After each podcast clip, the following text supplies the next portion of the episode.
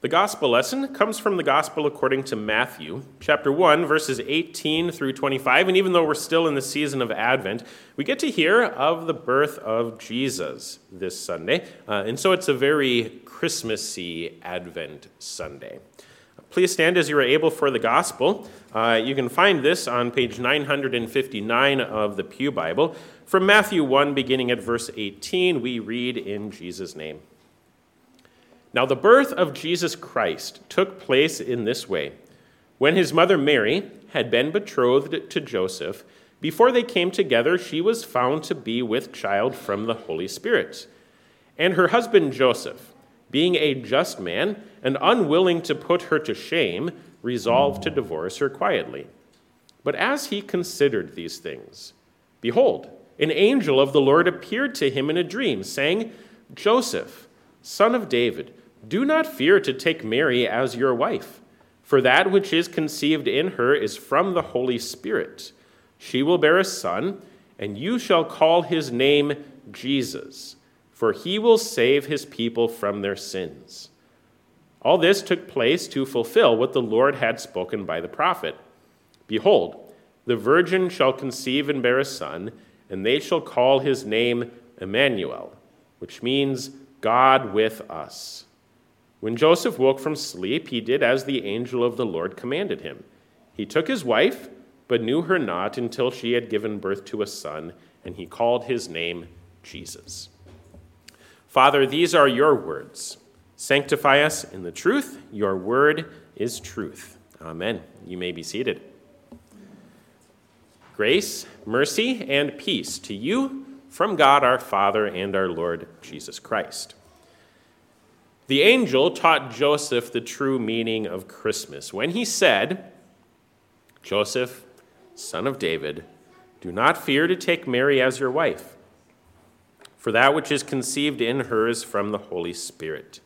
She will bear a son, and you shall call his name Jesus, for he will save his people from their sins. That's the true meaning of Christmas. He will save his people from their sins. You and I need saving. Do you know this? Do you believe this about yourself? If we are going to understand anything about Christianity, if we are going to understand anything about Christmas, and if we are going to understand anything about Jesus, we need to understand this about ourselves. We need saving. We are not the way we are supposed to be. We are not the way we think we are. And I mean that for all of us. We do not truly know ourselves. We think we know ourselves, but we don't. Now, why do I say that? How do I know that we do not truly know ourselves? It's because our Savior showed up to fix something that we didn't really think needed fixing. The angel said to Joseph, He will save his people from their sins. So, what do we need saving from? Our sins. This is not really what the Jewish people thought they needed saving from, and it's not really what we think we need saving from. I mean, we might sort of know it because we look back upon these things in hindsight, or we know that we're supposed to know this, or we know that we're supposed to feel contrition over our sins. And sometimes we do feel sorry for the bad things we do. Other times, honestly, we don't. We might get so used to doing something that we feel a little bit less sorry every time. When we have to confess the same sins over and over again, we sometimes start to feel ashamed that we have to confess these same things over and over again. But then, after a little while, that feeling of shame might kind of dissipate, and we might just kind of get bored with it. And then we feel a little bit less sorry every time, and we forget our need for a Savior. Or we compare ourselves to the people around us, and we might think that we're above average or below average or a little bit good and a little bit bad, or some other mixture that's based on whatever the median human behavior is. And so, if we feel like our behavior is even a problem, the kind of Savior we think we need isn't that big of a Savior. We often feel other problems weighing on us more heavily. Could be loneliness, financial insecurity, political distress, depression, illness, or whatever else is right in front of us. We feel these things, and these problems overpower the weight of sin in our lives. Now, I don't want you to be burdened by the weight of sin. But of all the problems we feel in our lives, our own, our own sins should be the greatest one that we know and feel in our hearts. And we should, at various times, not all the time, but sometimes, feel the weight of our sins. That is simply a sign of a rightly ordered conscience. And yet, other problems often weigh heavier on our minds. And this leads us to look for different kinds of saviors. We look to other people or other things to be our saviors. The worst, really, is when we look to Jesus to be our savior from these other things, but not to be our savior from sin. And I say this is actually worse than looking for help outside of Jesus because this turns Jesus into something else that he's not. Perhaps you've noticed that Jesus, or the caricature of Jesus, is very malleable. Not the real Jesus, of course, he is unchanging, but the Jesus of our imaginations is very malleable. What I mean is, whatever problem we think we have, whatever we think our biggest problem is, there's a Jesus for that. We bend and shape our own false Jesus to be our Savior from our felt needs.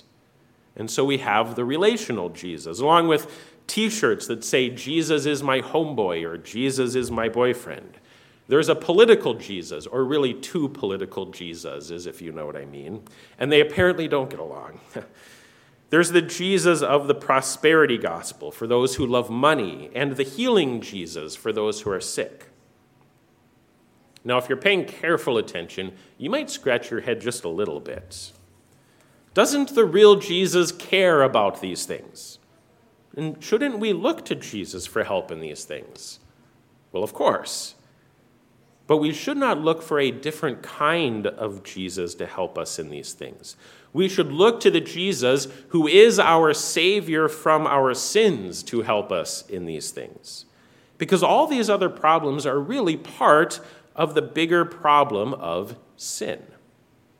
All of these little problems, they're like little microcosms of death. And death is the consequence of sin. Sin is the real problem in all of this. It is the cause of all of this. And I don't mean that if you're sick, lonely, or poor, that God is punishing you for your sins. But every evil in the world is a consequence of the common sin that infects us all. Death came because of sin. So we look to Jesus for help when we look to him to save us from our sins. And this means that the final answer to all these smaller things will not come until the last day when Jesus swallows up sin and death forever. But on that last day, then all of those smaller problems will be solved completely and perfectly. And so, in this life, one of the things that all these smaller problems should do is they should remind us of the real problem of our sins. And so, we should look to Jesus, above all else, as the Savior from our sins. Now, even when we do this, we still might not think of him rightly. We might look at our sins and think, okay, yeah, I should stop doing that. And I've tried to stop doing that, but that's hard and maybe I can't, so I probably need some assistance. And so we bend and shape Jesus into a morality coach. We look to him to teach us how to overcome our sin or seek a little extra spiritual juice from him. You know what I mean? Or, and this is the common way that evangelicals talk about it these days, we look to him for transformation. That's kind of the big word, has been for a while. Watch for that word a little bit. Transformation. Now, it is a Bible word, and so, so we should certainly not dismiss it, and we should use it and use it rightly. But if you hear someone use that word, transformation, more than a couple of times or a few times, it might be an indication that their priorities are out of balance. The idea is that Jesus transforms our hearts so that we can overcome sin and loneliness and depression and anxiety and all those little microcosms of death. It sounds good, but what's really going on is Jesus is turned into a morality coach. Uh, it's also, ironically, a very Roman Catholic idea.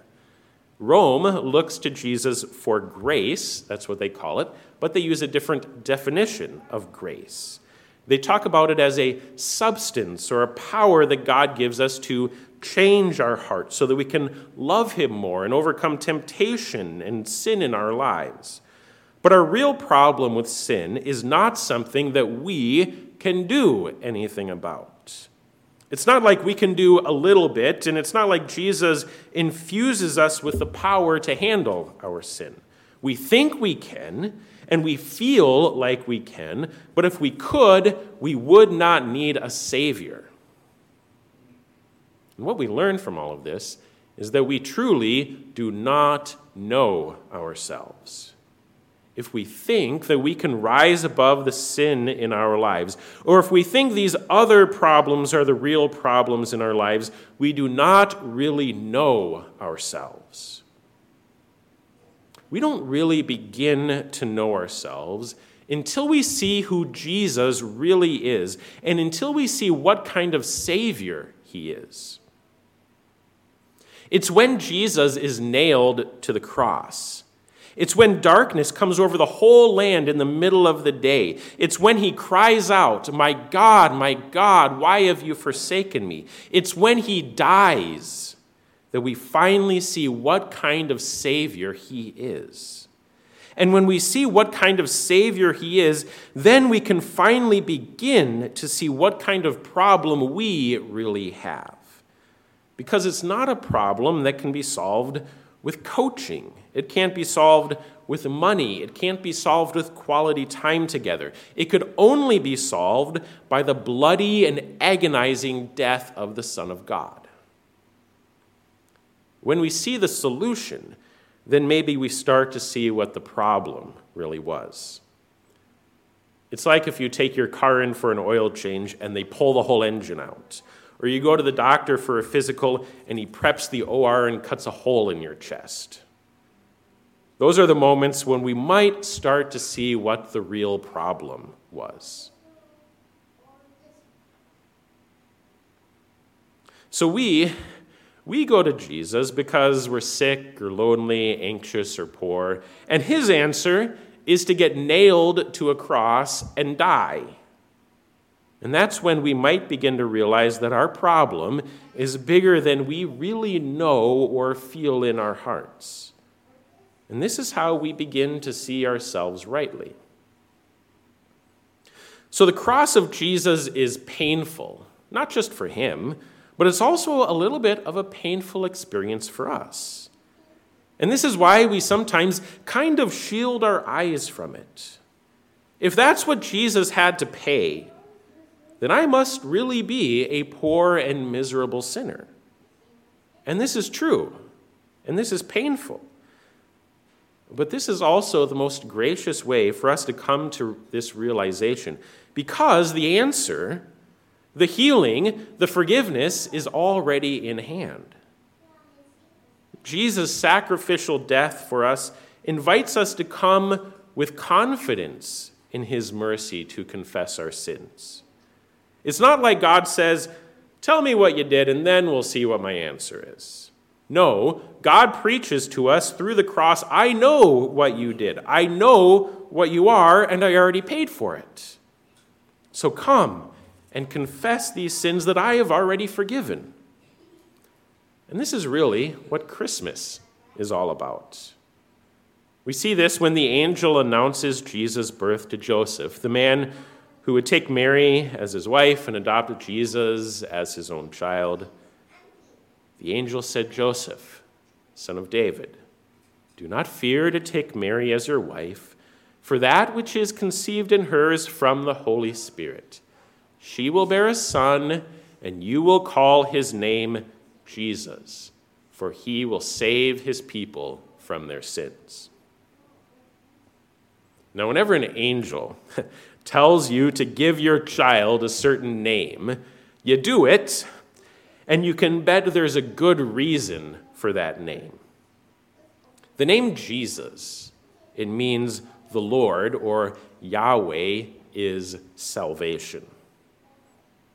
And so when the angel appears to Joseph in a dream, he says something like, and this is still going to say it in English, but this is going to be more like how Joseph would have heard it in Aramaic It would have been more like, She will bear a son, and you shall call his name Yahweh is salvation, for he will save his people from their sins. That is the meaning of Christmas. Our sin is the reason that God became man. You've probably heard this phrase before Jesus is the reason for the season. And this reminds us that all that commercialism, which Charlie Brown loathed so much, isn't really what Christmas is all about. Nor is it cookies, lefse Santa Claus, snowmen, or even family. Christmas is about Jesus. Jesus is the reason for the season. But we want to take it a step farther. What was Jesus' reason? And this is really the important question. Why did he come?